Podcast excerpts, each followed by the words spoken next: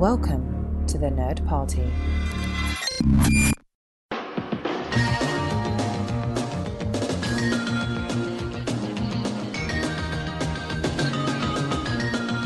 Hello and welcome to Great Shot Kid, the show on the Nerd Party Network that examines the work of Star Wars creators both within and without the Star Wars galaxy.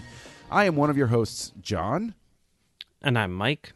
And we are here today to bring you an examination of George Lucas's second film, American Graffiti.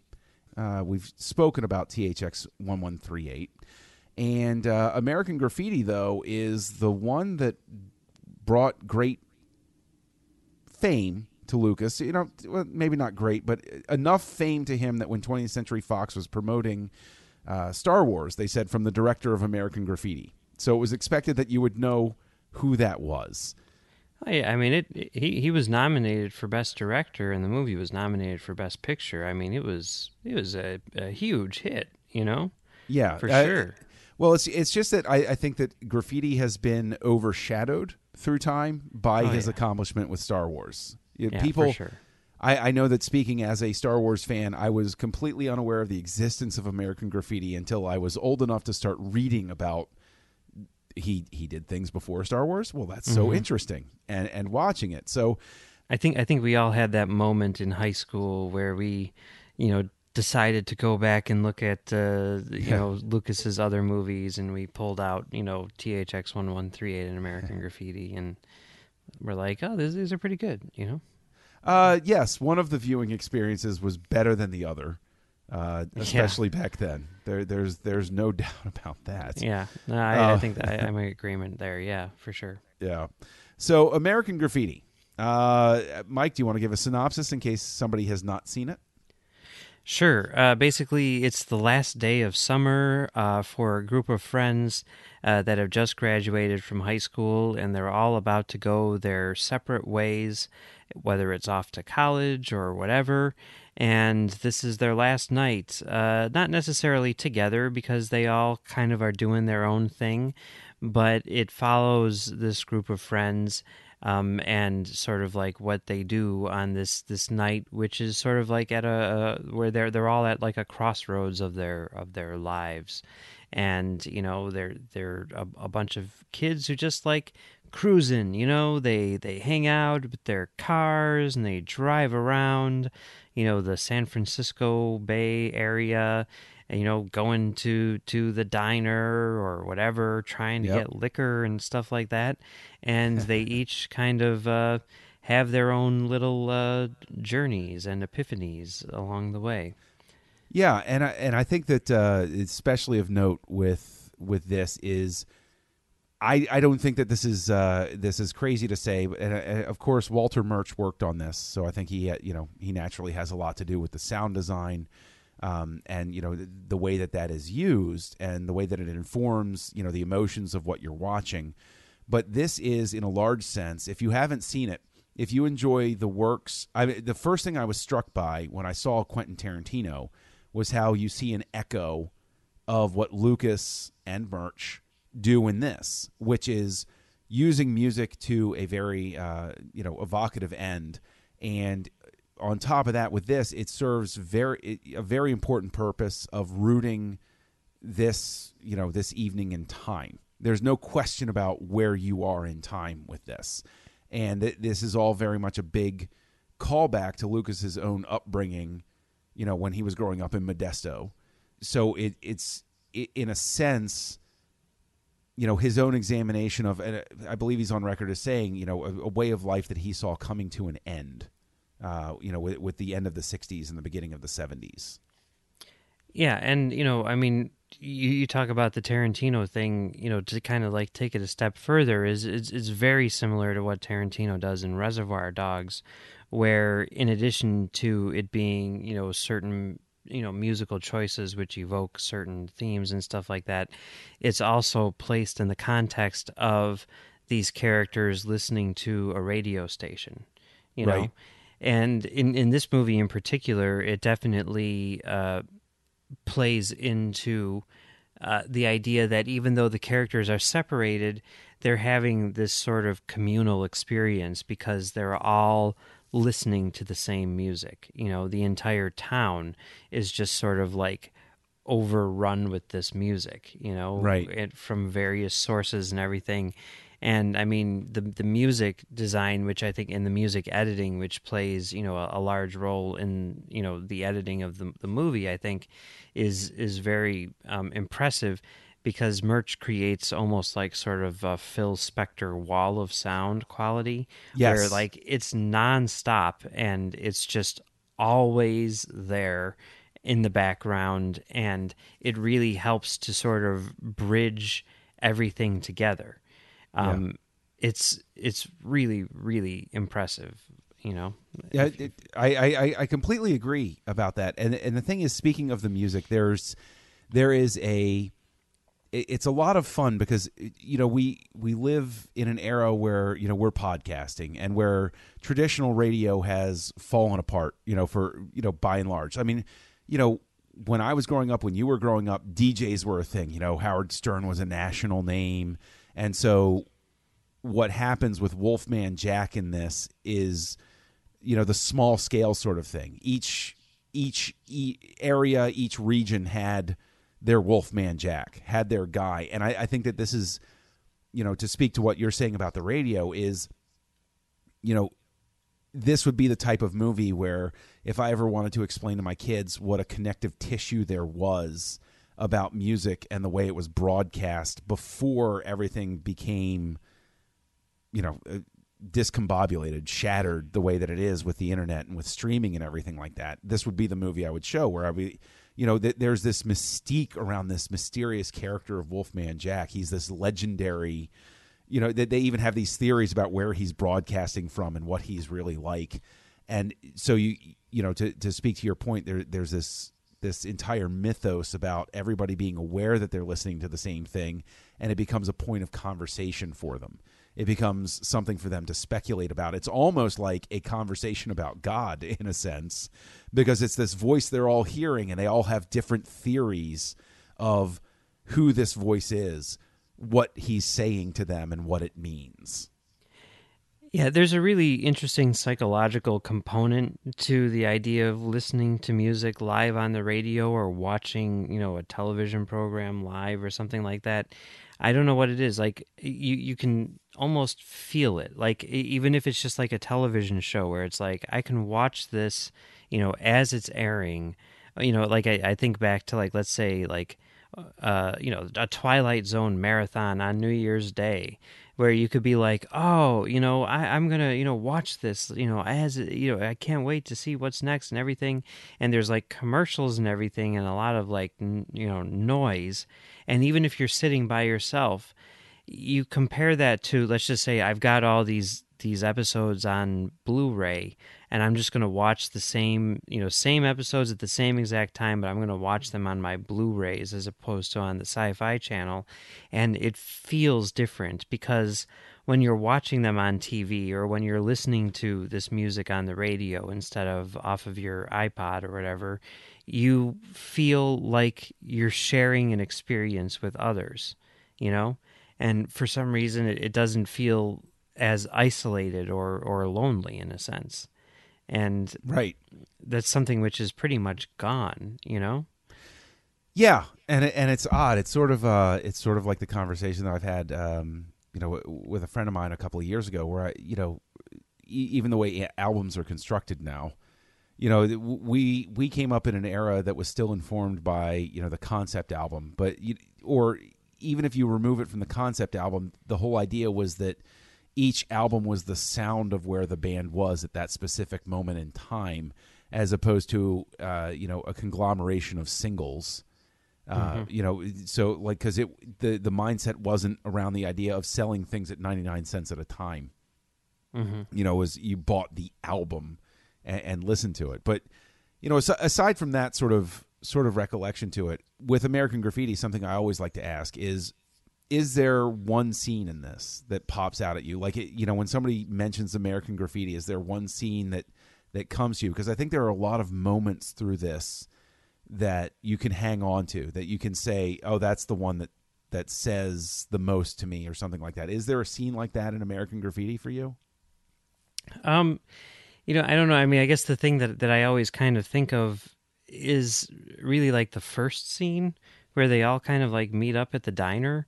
And I mean, like a lot of the stuff with the diner, I think is is really cool. And and I think maybe part of it is just like the way that the diner looks. You know, like it looks like a place that I want to hang out. You know, and that seems like sort of like the hub of all this activity.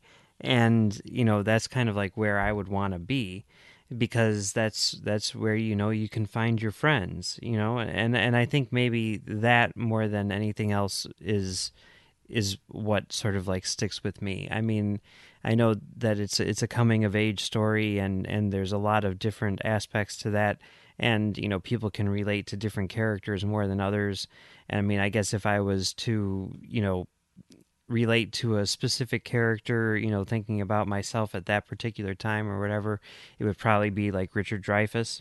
But Yeah. um but that's, you know, not really what I think of or what I mean there's I, honestly I think there are other coming of age stories which I relate to much more than than American Graffiti. But uh that that idea of the diner being like you know the play the hangout essentially you know Yeah. that's that's i think what what i respond to more than anything See that, that that's so interesting too because you know the the the different coming of age stories that happen through this. I think that that is something that you know because we're we're talking about this you know through the lens of you know the editing, uh, and it really was very. And I remember reading uh, some interview with Lucas somewhere along the way where Universal was very resistant to the idea of these four parallel tracks going, and when you think about it, especially with the time period, yeah, these are linear linear stories that all tie together. But the the simple fact that an editor had to sit down with this and make sense in such a way that the audience knew everything that was happening with all of the characters didn't, and when you jumped back to, you know. Uh, uh, you know Toad's story or something like that, you didn't lose track of who was where and what was going on.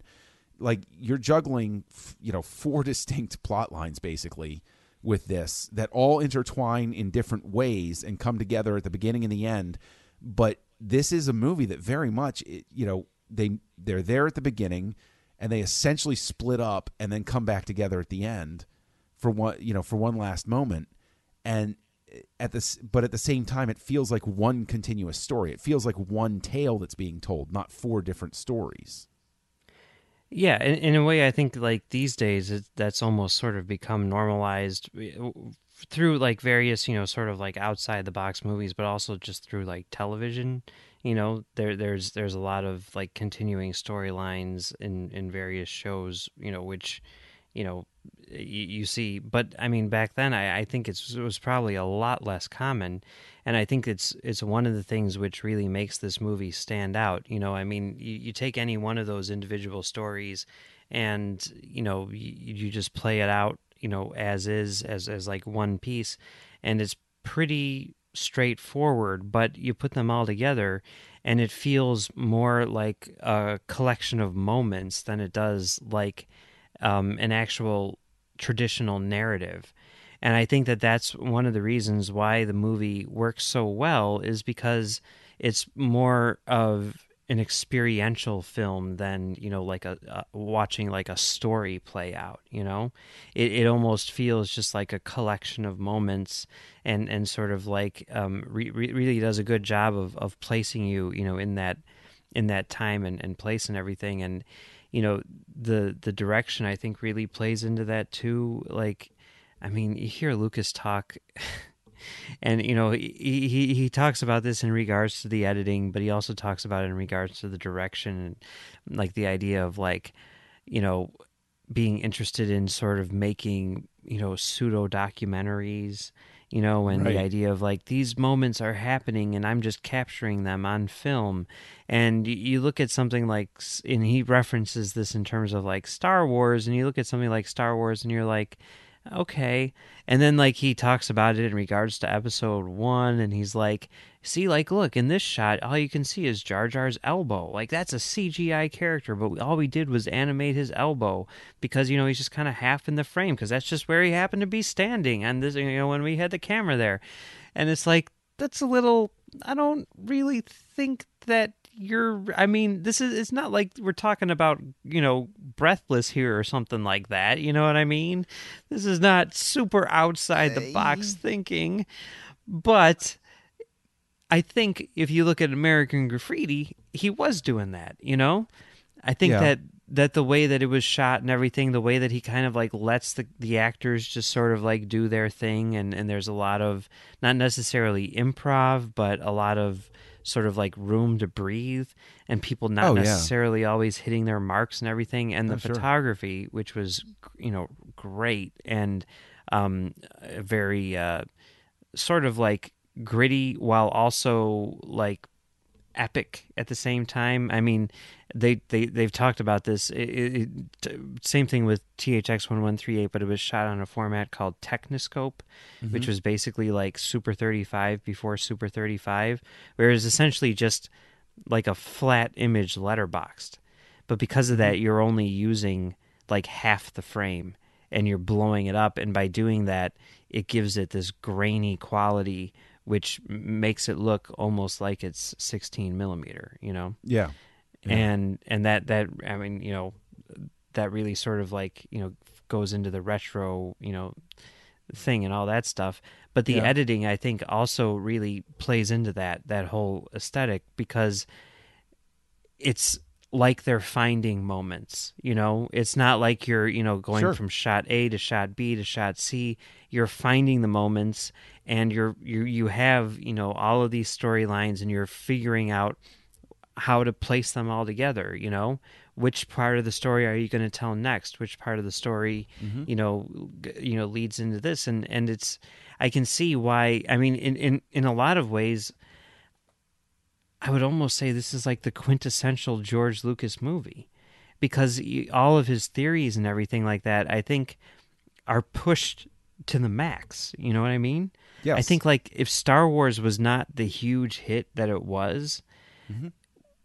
He'd probably be making a lot more movies like American Graffiti. I you can, know? I I completely agree with you. I I- no, I do. I, I completely agree with you because I think that this is this is a movie that finds that balance between the very experimental, abstract sort of storytelling that he was, you know, embracing with THX one one three eight and the more mainstream narrative. I think American Graffiti straddles that, finds that right, that sweet spot that he'd always been looking for. And I agree with you that if Star Wars had not been the monster success that it was, I think it's even possible, especially reading Splinter of the Mind's Eye, that we get a Star Wars. If he had had to stay low budget, we get a Star Wars sequel that is more like this, more like American Graffiti than it is about, you know, making the scale bigger and telling a bigger linear story and, and those sorts of things. And the the thing is, I actually and you know okay look we all know I love the prequels and it, you know, we keep coming back to this point but I think very much that you see this come back. I think that Phantom Menace is a movie that's informed by you know the the carry through from the reception of Star Wars. And I really think that he moves back with Attack of the Clones and Revenge of the Sith. And I'm not arguing how successful they were because you know I think you know they were but whatever I think you see him move back toward this with Attack of the Clones, especially of the mm-hmm. idea of juggling the different storylines, you know, and, and going through. And, you know, and I think with Revenge of the Sith as well. Like there's one main narrative, but there's very much parallel storytelling going on. I, th- I think that you see him, c- you know, come back more comfortably to American Graffiti style storytelling with the other two prequels. And I think that that finds a filmmaker in a very difficult position because I think he is working back toward this spot here, this comfort zone that he had. And it winds up getting roundly rejected by a lot of people because they want the stuff that informed what he later became. You know, like he's he's an artist that is literally trapped. You know, he is Darth Vader. He's an artist literally trapped by his own success he can't experiment anymore. You know, I mean, it, it it's interesting that you say that. You know, I, I never really thought of that, but you know, just in hearing that, it, it is actually very similar to Empire. In I mean, not four storylines, but two storylines, and they start Right. off together and then they branch off and come back together at the end. Yep. You know, yeah, that's that's interesting. Although Attack of the Clones, it's the same deal because they do come back together at the end in that as well. Yes. Um, yeah, I mean that's that's definitely interesting. You know, I was thinking about this while watching American Graffiti. I was doing like a weird, like th- five step removed what if kind of scenario, but like if if George Lucas was an up and coming filmmaker today, okay? And Star Wars was already a thing, okay? Star Wars was created by another guy named George Lucas, right? Who just happened to come into existence or whatever and sold the movie to Disney and everything like that. But there was a younger guy named George Lucas, and he makes THX 1138 and you know it's weird and crazy but beloved by very few people who saw it. And then he makes american graffiti and it gets nominated for best picture and he gets nominated for best director. That young george lucas i guarantee you i mean he seems like the exact type of filmmaker that disney would go after to get to make a star wars movie you know I I can see no, I can see your thinking. That that I mean, makes like- complete sense to me. you look at like you know i mean uh rian johnson for example you know he's got the weird sci-fi movie with looper and then he makes you know let's say breaking bad and all these things which people love you know gareth edwards the low budget you know monster and then you know he's got you know like a bigger success a more mainstream thing. Even uh you know colin trevorrow with you know safety not guaranteed i mean it's just i don't know there's some weird parallels there. And i get the impression that like if george lucas was coming up today disney would be like you want to make a star wars movie i just i, I don't know it's weird See, I'm just thinking they wind up giving him the Han Solo one, like that. Yeah. You know, because I mean, I mean, please, when they announced Miller and Lord, it was like, wait, uh, okay, that's awesome, but what? You know, like that. That I, I I'm totally plugging into your thinking, is what I'm saying. That's that's total. Yeah. But but here here is the here's the question because Lucas has always said he's more comfortable editing a movie, but American Graffiti is not, you know, it's not just George Lucas. He wasn't director, editor, you know, writer, director, editor. Uh, he had different people writing the script, and he had Marcia in the editing booth. along with verna fields the Yes. uh, editor of jaws jaws And the, and Crazy. and there again, no, but there again, you know, because we'll we'll be talking about Paul Hirsch next week. But like there again is Lucas is in that circle of friends where you know, oh, I need an editor. Oh, I got somebody. I can I can help you out with that. You know, because Hirsch is basically on loan. Hirsch is basically on loan in Star Wars from De Palma. Chew is basically on loan from Coppola, and Marcia Lucas is the you know the the North Star. You know his his North Star w- w- with these sorts of things.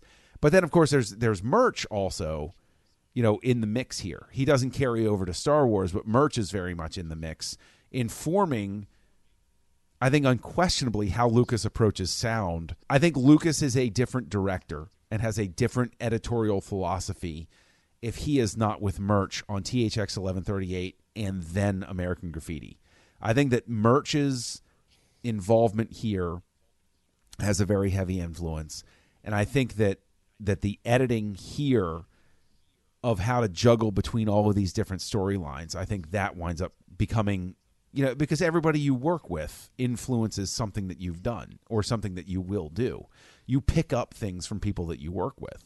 And so, I mean, my question is what about Marcia Lucas's contribution?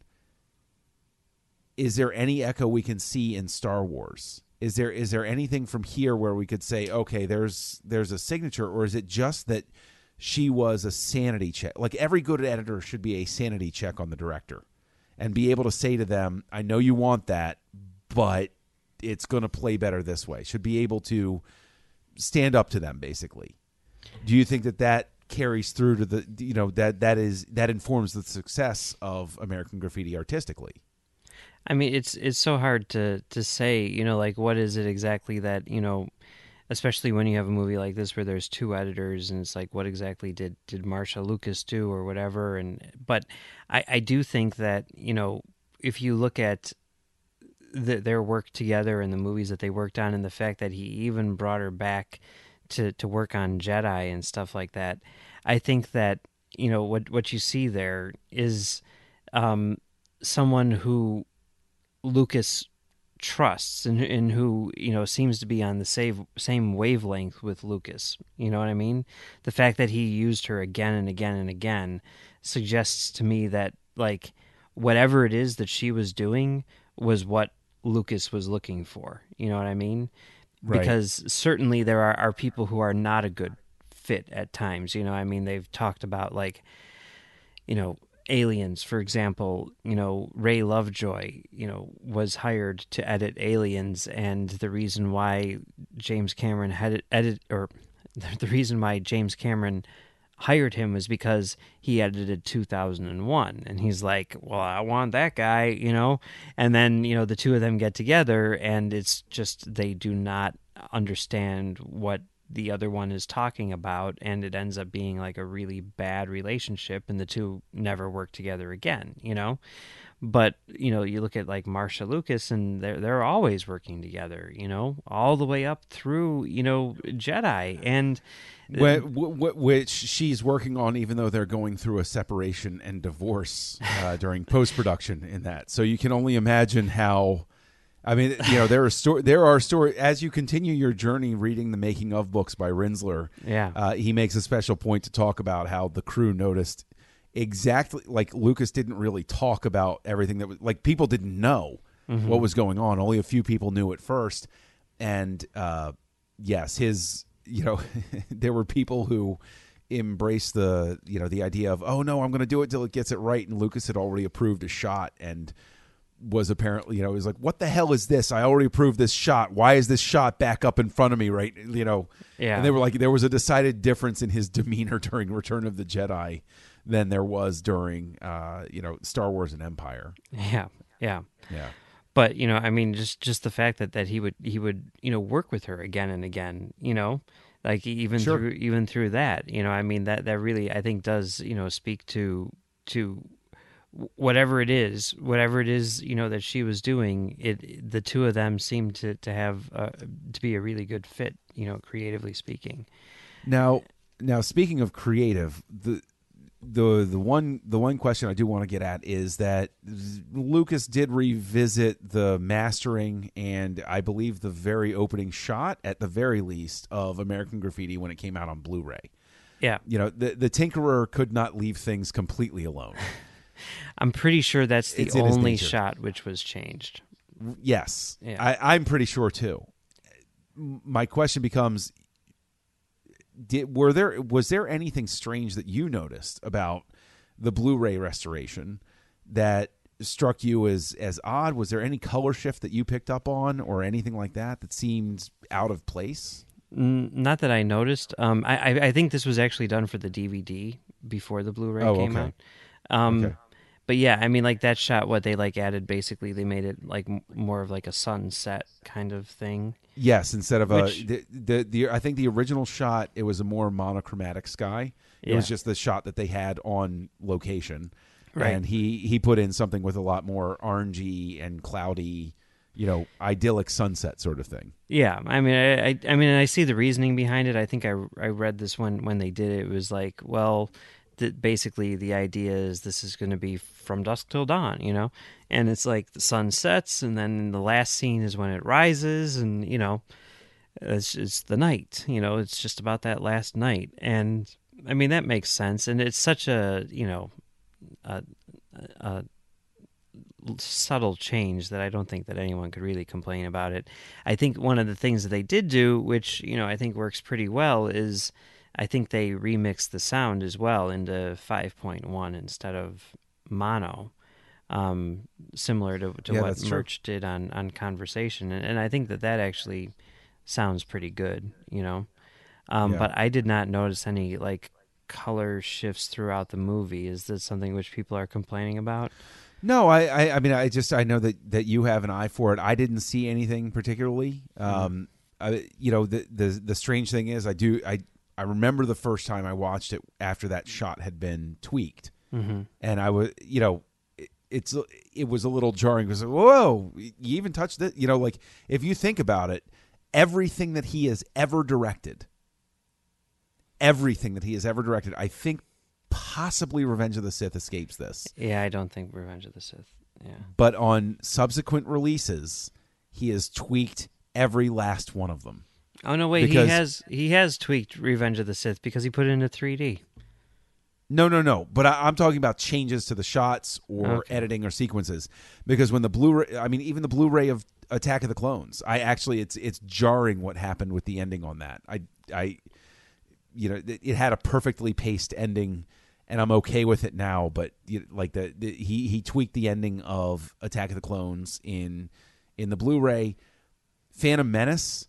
He tweaked on the VHS release, then he tweaked on the DVD release, then he tweaked on the Blu-ray release. Well, Attack of the Clones was actually tweaked from 35 millimeter to digital was different, and then Yes, yes, it was. and then it was tweaked. Well, in in various ways, it was tweaked uh, uh, for the IMAX version, but Yes, That's- that, that would- okay. Yeah, but that, but I mean that that's very much a technicality. I did see that in the IMAX version. but but the I'll but the IMAX version the is where they first when they because like remember when like Padme's lying on the ground and they're like Yeah. Padme, are you okay? And she's like yes, and then gets up.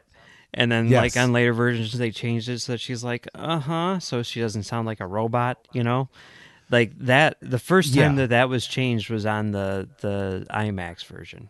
Although although well, I mean, and they they cut out some stuff. They cut out arguably the worst line exchange in the entire. I wish they would actually cut it out. Yeah. look, because that scene play the scene in front of the fireplace plays wonderfully, except for one exchange, and every time it comes up, I'm like, oh god, you could just Yeah, just they had it's it's three seconds. Just cut that one thing right there. yeah they had they had to cut like twenty minutes or so out of the movie for Yes. And and they also changed the aspect ratio. So and the the digital effects. I remember especially with the when he's talking to the Jawas at the Sandcrawler, the digital effects upscaled terribly. Yeah, it, it was it was not a, not a good release, you know. Yeah, but Um, basically, the the whole thing is that he hasn't left anything alone. No, Nothing is untouched on disc that He's- he has directed. Except for Why? Revenge of the Sith, I think. Why? Because that's his thing. He's a tinkerer, you know. He can't. He's he's always looking at it and always, you know, trying to make it perfect, right? You know. But does it does it say something that this, you know, American Graffiti, he tweaks that opening shot, but everything else is left. Well, else but it's intact. not though because mm, even Okay. going back, like originally, and, and I mean, I guess Well, this is kind of a minor thing. It's his fault or whatever, or that's not really his fault. But like the studio, Cut they were like, yeah. yeah, right. And then when it, you know after it you know became you know a huge success, he's like, I'm sticking those three minutes back in. You know. Yes, that's true. So I mean that's you know it's it's not like people think of it because of the special editions because of the discs, but eh, I mean you go back and almost every version has like an alternate theatrical release. You know, Star Wars, Empire, Jedi is actually the same, which is weird I think. And then you know looking at you know the, even the, the new movies like Attack of the Clones, there were two versions of that movie. Yeah, you know, running around movie theaters. You know, if you saw it in digital, you saw a couple of different shots. You know. And you know, and you know what's actually? I'm sorry, but like to actually, uh, I remember uh, listening to the commentary for that, and Lucas in, in the in the arena scene when Jango Fett gets killed. Spoilers. Um, he's sitting there and he's saying, "Oh well, you know, in the digital release, we added this. Oh look, oh no, this is the version I'm watching." And it's like, and for me, it's that that sort of moment drove me nuts because I was like, "Okay, come on, dude, how can you not know what ver? You know, like I noticed the difference. How could you not notice the, di- you know, that that sort of thing." So. Yeah, yeah.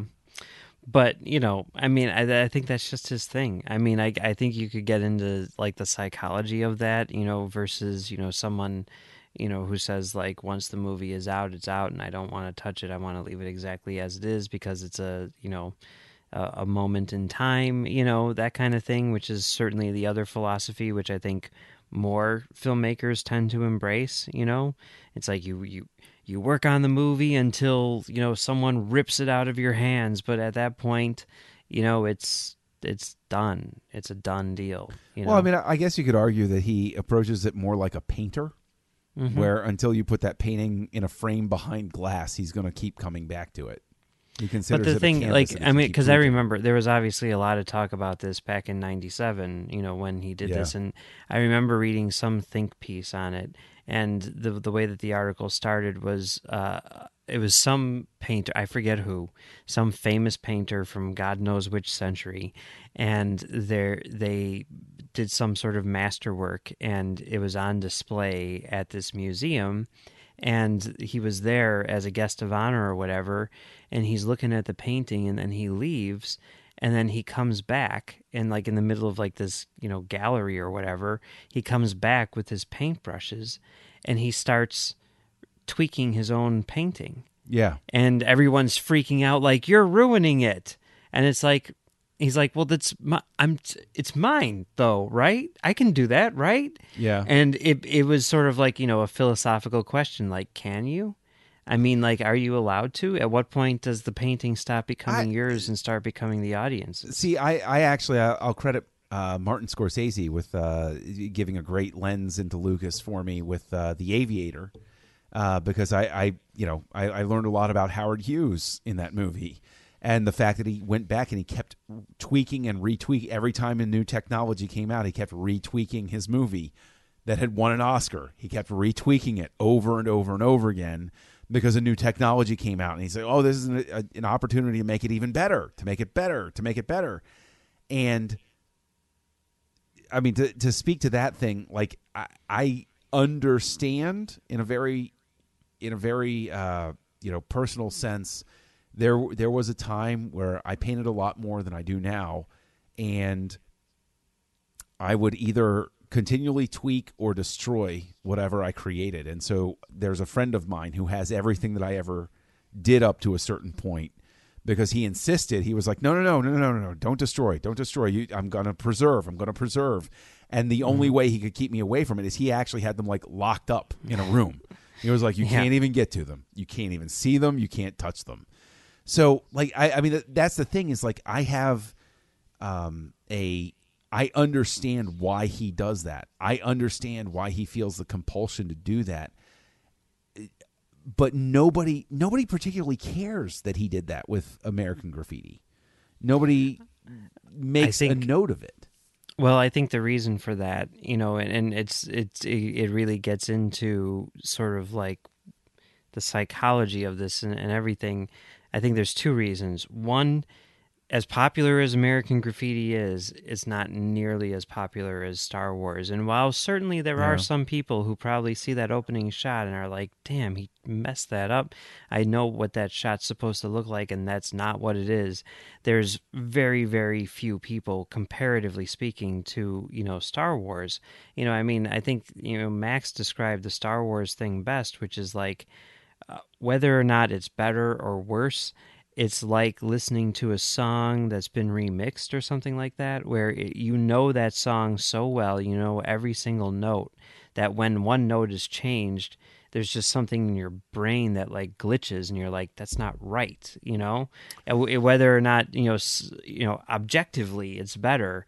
Yeah. it's just it feels wrong to you personally. You know there there is a there is a fantastic uh, that that's a great example because I am a huge Doors fan, and when they rele- that when they re released a box set a couple of years ago, they did the new stereo remasters, and Roadhouse Blues they amped up the harmonica in the beginning. And Yeah. they re-emphasize like everything gets sort of like re-emphasized and like teased out and everything, and it drove me nuts for the longest time. It even drove me nuts uh, on Break On Through when they added in instead of she get they added in the original lyric she gets high she gets high she gets high and every time to this day when I hear it because I listened to that album until the record wore out and Yeah. I hear she gets high and I'm like "Ugh, nuts no no no and they Yeah. added back in all of the cursing that they had masked over for the end. And it's like, well, okay, well, I definitely can't listen to this at all in front of anybody now, you know, that sort of thing. So, It's it's it's like that in reverse for the uh, the Beatles, where just recently, well, I mean, a few years back, they released that box set of all of the their um, mono mixes, okay. and those are the definitive versions. Like you know, the Beatles, their their philosophy was basically like everyone's going to have mono. You know, that's going to be what people are going to be listening to. So they would put all of their time and effort into really into creating the mono mixes, and then basically handed them off to uh, what's his name, the fifth Beatle, Uh, yeah. Uh, G- G- uh, George something George. yeah. I, I always think of Eddie Murphy from Saturday Night Live, so you know, I'm no good on that. that guy. And he's the one who basically you know like did the stereo mixes but then you know as technology was what it was the stereo mixes are what everyone's heard. And you go back and you know for the most part it sounds pretty damn similar but there are certain songs where there's something which is substantially different and you're just like whoa whoa you know like something on sergeant pepper or or revolver and you're like this is weird. Even though that is what they always intended and, and you know probably what we should have been listening to all along. That's not what we're listening to. That's what not what we listen to. But i mean i think the other thing about um, you know the difference between the american graffiti shot and star wars well two things. One it literally is just one shot you know and two it's very unobtrusive you know where i think the, the problem that a lot of people have with star wars is that it really does feel anachronistic. It does not feel like a movie which was made in 1977 it feels like a movie which was made in 1997 Right. c- mixed with a movie which was made in 1977 and those two things just don't gel. And that's why people i think have have a big problem with it you know and and not to mention like what you were saying where it's like you know that thing where if he had released the the versions the 1977 versions people probably wouldn't care one way or another Yeah. but the fact that you know you can't get them it's become a thing it's it's like a you know a holy grail thing but that obviously doesn't apply to american graffiti because it's the same scenario but it's just that one that one and shot I, and I don't. I, I mean, I'm sure there are people alive who saw it in the theater with the three minutes missing, but I've never seen it without those three minutes, so Yeah. I'm not too terribly concerned about it. right Uh, so, any final thoughts on American Graffiti? Do you recommend? Is this a is this a movie that you would uh, qualify as a must see for a film fan? Um, I, I think it's pretty high up there. I mean, I, I- don't know if it's a must see, but I think if you're a George Lucas fan, you should definitely see it. You know, I, I think that, you know, if you look at, let's say, his first three movies, you know, THX, you know, American Graffiti, and Star Wars, I, I would put this at number two. And um, I think that it, it really does show kind of like the evolution of his career.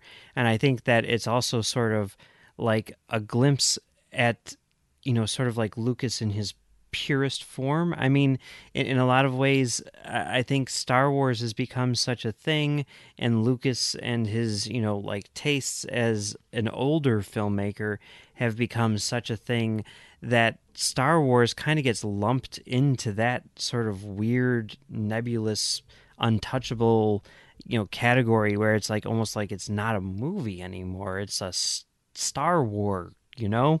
And I, I, think that, you know, you look at like THX, American Graffiti, and Star Wars as this weird trilogy, you can get the idea of what kind of filmmaker George Lucas would have been if he wasn't the guy who created Star Wars. You know what I mean? Oh yeah, oh yeah. No, I and, And- I, I I I I am with you, and I definitely think that uh, we should at some point in the future uh, revisit my theory that if you watch uh, the prequel trilogy, you can actually see basically a step by step, basically uh, therapy mechanism for a filmmaker who is older, you know, reliving the stages of his early career uh, Yeah. as as you walk through the prequels. Um, you know, I I, th- I think you see uh, Phantom Menace is THX, Attack of the Clones is is graffiti, and then Revenge of the Sith is Star Wars.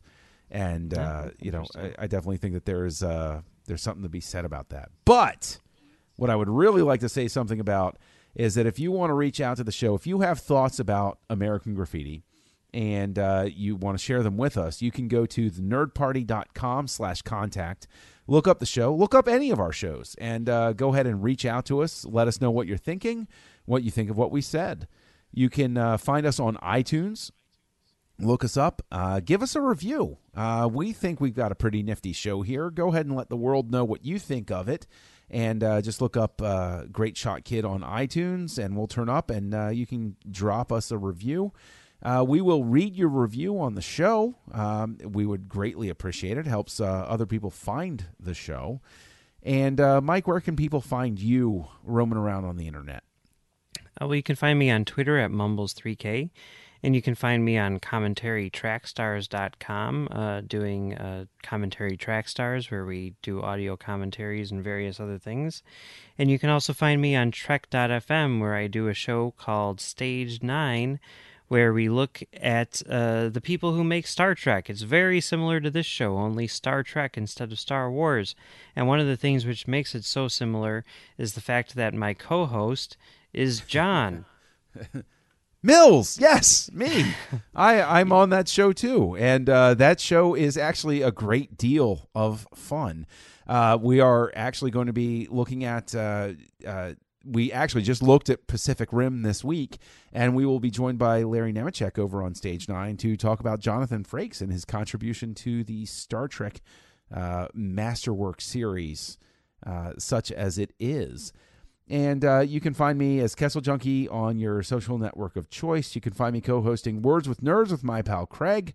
And you can find me right here on the Nerd Party, co hosting Aggressive Negotiations, a Star Wars podcast with Matthew Rushing. And be sure to find us on Twitter on the show official Twitter handle at Join Nerd Party. And join us next week when we will be looking at uh, the work of Paul Hirsch, uh, the third editor on the original Star Wars, and his work with Brian De Palma on the film Sisters.